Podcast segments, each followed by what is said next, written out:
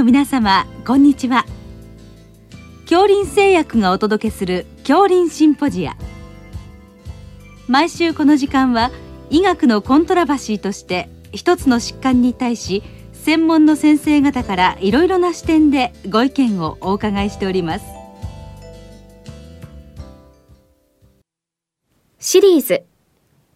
職域精神保健の課題の11回目。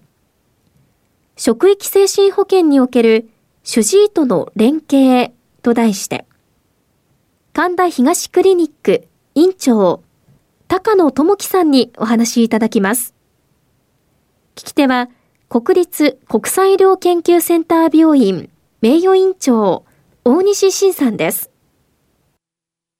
高野先生あの本日は職域精神保健におけるまあいろんな課題の一つとしまして主治医との連携ですねそのテーマについていろいろお伺いしたいと思いますのでよろしくお願いいたします。はい、よろしくお願いいたします。まずはじめにあの職域の精神保健がまあ今重要視されている理由、まあ非常に大事な課題だと思いますけれども、そのあたりから教えていただけますか？はい、えっ、ー、とまああのいろいろな疾患で職場でですね働いている方がお休みすることもあると思うんですけども、まあ、あの身体疾患でお休みされる方っていうのは、まあ、あの徐々にこう微減傾向という傾向に対してあの精神疾患っていうかですねメンタルヘルス不調によってお休みされる方っていうのは、まあ、年々増えている傾向が、まあ、あのあるということがあるかと思いますね。はい。まあ、この2年余りはコロナの影響でね、ねかなりあの、仕事って言いますか働き方が変わって、まあ、それで体調崩してる方も多いような印象を持ってるんですが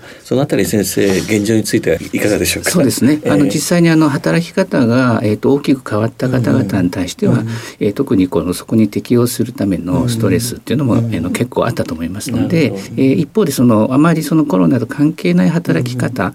あん。まり大きな影響出てない方々は大きく影響してないかもしれませんけども、はい、あの変化の大きかった方々に対しては結構影響が出てたかなと思いますね。在宅ワークそうですね。あまり人と会わないっていうのも多かったように思うんですけれども。はい。はいやっぱり影響がかなりそうですね。あの在宅ワークの向いてる方と向いてない方っていうのがいらっしゃいますので,、まあ、ちょっとそこら辺がこう、極端に分かれたなっていう感じはいたします。はい、それではその産業医と主治医の役割ですね、まあ、それをまあどのように整理していったらよろしいでしょうか？はいえっとまあ、あの最初の方であの河野先生があの産業医の役割っていうところでもね、はい。はい、お話しされてたと思うんですけども、まあ、あの主治医の先生は、まあ、病気を診断して治療していくっていう大きな役割というふうになると思うんですけど、まあ、産業医の先生と一方でその3つの職場でどういうふうに働いてもらうか、まあ、健康の問題と,、えー、と就業にどれくらい影響が出てるかと、まあ、その辺をちょっと判断していかなきゃいけないということがあるのかなと思うんですね。特にあの疾病を持ってたらそのまま働いていけるのか、あるいはなんか就業上の配慮をしなきゃいけないのか、あるいはお休みすべきなのか、まあ、その辺の、えー、と判定をしなきゃいけないっていうことになるかなと思います。すね、はい。私自身も産業医をやっていて苦慮している場合も多いんですけれどもあの、まあ、不調になられて仕事を休まれて、まあ、あの主治医の先生ですかね。あの適応障害とか、はいまあ、うつ傾向だとか、はい、まあ、そういったなんか診断書が比較的多いような印象を持ってるんですけども、はい、まあ、そしてあの産業医と主治医とあと会社の人事ですかね、はい、その3社で、まあ、なかなかその連携が十分取りづらい局面もあるんですけども、何かその辺を円滑にするような方法はありますですかね。そうですね、あのまあ、一つあの考え方としてまず健康の問題がどの程度かっていうことと、まあ、それによってお仕事ですね、えー、と仕事にどれくらい影響が出てしまっているのか、まあ、極端な話はお仕事に大きな影響が出てなければ、まあ、通常に通院加療しながら働いていただいてていいと思うんですけどもそこにちょっと健康問題が絡んでいる時にはどういう配慮ができるかとか、え治療に専念すべきかとかその辺の情報を共有しながら、えー、と検討していくことが必要なのかなと思いますね。はいそうしますとその、まあ、連携が重要な理由のまず一つとしましてその就業区分を、まあ、いろいろ検討しなきゃいけないということですね、はい。はい、そのあたりをちょっとご教示いただけますでしょうか？はいそうですね。あの就業区分を検討していく上では、そのまま通常勤務していいのか、えー、あるいは例えば残業を今はやめとこうかとか、あるいは一定の業務をちょっと制限してやらないようにするかとか、まあ、そういった就業上の配慮が必要か、えー、とお休みすべきかって、まあ、大きく3つだと思うんですけども、えー、と特にあの主治医の先生がいろいろ治療はしていただいてるんですけど、職場でどんなことが起きてるかっていう情報をあまり持たれてない場合があって、まあ、患者さんがうまく話せてればいいんですけどそこがうまく話せてないとやはりこう少し同意を得ながら産業医と、えっと、主治医が連携をしながら、えっと、情報を共有して、まあ、検討していくっていうことが必要になってくるのかなと思いますね。まあ、たびたび苦慮するのがその休職するタイミングとかですね、はい復職のタイミングとかその辺がなかなか難しい場合があるんですけどもあの何か円滑にする方法はありますか？そうですね、えー、あのまあ一つはちょっとまず経過を見ていくんですけども、はい、えっと経過を見てるうちにどんどん本人の苦痛が増えていく場合、うん、もしくは経過を見てるうちにどんどんお仕事がしにくくなっていく場合、まあ、健康の問題もしくは労務の問題が、えー、徐々にひどくなっている時はそのまま経過を見るのが少し難しいかなと。っていう時には少しお休みをして、専念してもらった方がいいのかなっていう考え方になるかなと思いますね。はい。かりました。復職はどうですかね？復職もなかなかあのいきなりだと難しい場合もあってですね。そうですね。何か先生はお考えますか、はいはい、そのあたり。はいえー、まああの実際にあの怪我も一緒だと思うんですけど、まず症状がなくなっていくことはとても、うん、えー、症状が軽くなっていくっていうことですかね。それとても大事だと思うんですけど、その上にお仕事ができる状態にあるかっていう、えー、ことで、まああの頭がちゃんと回るようになったりとか、集中力とかですね。いろんなことを判断する力っていうのが、えー、だいぶ戻ってきたかどうかっていうですね、そこら辺もご本人ですね確認しながら判断していくことが大事なのかなと思ったりしますね。次あの産業医をやられている先生方は大半は内科の先生が多いように思いますが、はい、その辺の実態とか何か問題点とか何かありましたら教えてください。あの実際日本のですね、えー、あの産業医一番多く輩出している日本医師会というところの、えー、えっと、認定産業医とい。うものがありますけども、はい、そこであの日本医師会で以前調査したもので、うん、えっと、産業医の先生方のご専門は何かっていうふうに調査すると、やっぱり内科系が6割ぐらいで、外科系が2割ぐらいで、まあ、精神科の先生では5%ぐらいということで、まあ、そういう意味でも産業医の先生が必ずしも精神医学とかですねそこら辺に、えっと、精通しているかどうかっていう問題もあったりすると思うんですよね。ですのでよりこう連携ということが重要になっていくのかなと思ったりしますね。はい、私も産業医やっていて多くの課題がそのちょっとメンタル関係の課題がかなり大きなウエイトを占めているので、ね、あの精神科の先生のお助けを借りたいなっていう場面も多いんですけど、はいはい、そのあたりの連携とかなかなか難しいところもありますね。そうですね。はい。なのでまああのどういうところに困ってるかっていうことをですね、えっとうまく伝え合えることができるとよろしいのかなと思いますね。例えば実際外科の先生がやられてるケースもあるんですね。はい、あそうですね、えー、まあでも多くはないなんとなくですね、うん、感触というのは内科系の先生が多いような気がしますけどね。ねはいはい。わかりました。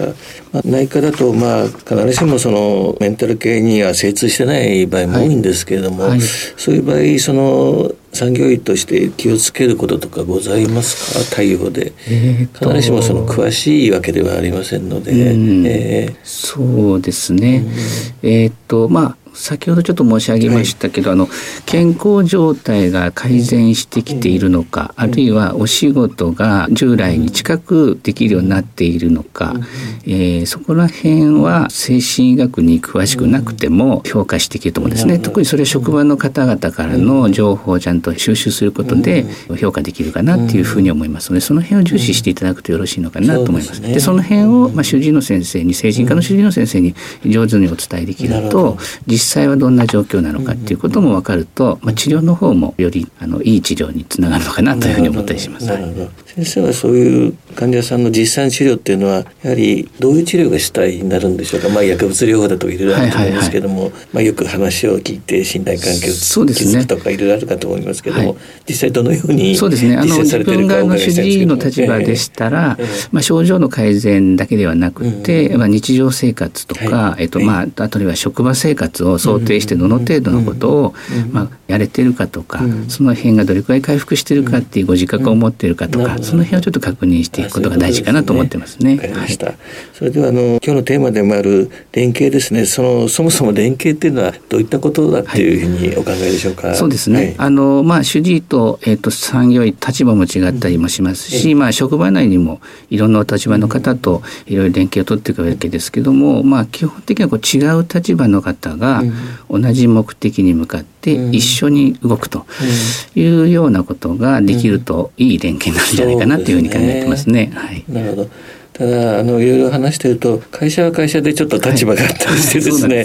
まあ調整に多少苦慮することもあるんですけども、はい、そのあたりはどうしたらいいですかね。えっと、そうですね。まあ会社はあくまで会社のルールっていうのがありますよね。ねはい、ですからまああの主治医のお立場でもやっぱり実際にお仕事ができるようにするにはとか、どのくらいできるようになればいいかとか、まあそういうあの単にこう症状の回復だけじゃなくて、そちらの方にもちょっと視点をですね置いて治療していくことが大事なのかなというふうに思ったりしますね。それでは最後にその連携の課題ですね、はい、そのあたり何かございましたら教えてください。あはい、あのとてもですね最近はえっ、と主治医の立場でも産業の先生からいろいろ連携のお手紙とか文書とかをいただくこともありますし、はい。すね、私もの産業の立場でそういう文書を送ることあると思うんですけども、うん、そこのですね文書のやり取り上のなんかえっ、とまあ対価ですね、うん、えっ、と実際その情報提供いただくときにはそれなりの労力とか時間かかるんですけども、その対価をいただくシステムっていうのがえっ、としっかり出来上がってないところもあって。あまりないです、ね、そうですよね。であの、まあ、産業の先生は企業ですので、えー、と保険医療機関ではないので、まあ、そういう診療報酬とか、それともまた別の話なのでその辺の課題っていうのはあるかなとと考えてます。はい。他には将来に向けてどうですかね、まあ、これから働き方もだいぶ変わってくるかと思うんですけども。そうですね、えー、えー、っとまあ、例えば、うん、あの復帰とかを考えていくときには、うん、えー、と主治医の先生に、まあ、あらかじめどういう働き方ができることを会社は、えー、基準としてますと。いうよう例えば今リモートワークとかも、ね、えー、導入されてて、リモートワークのまま復帰できる企業もあれば、それ認めない企業もあったりしますので、その辺の情報を主治医の先生にも、あらかじめお伝えしておくと治療にも役に立つのかなというふうに、まあ、連携も結果的に最終的な連携もうまくいくんじゃないかなというふうに思います。先生本日どうもありがとうございました。ありがとうございました。シリーズ職域精神保健の課題の11回目職域精神保健における主治医との連携と題して神田東クリニック院長高野智樹さんにお話いただきました。聞き手は、国立国際医療研究センター病院名誉院長、大西晋さんでした。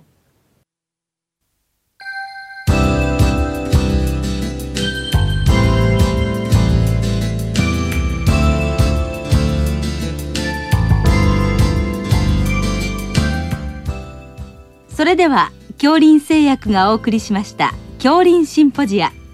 来週をどうぞお楽しみに Bye.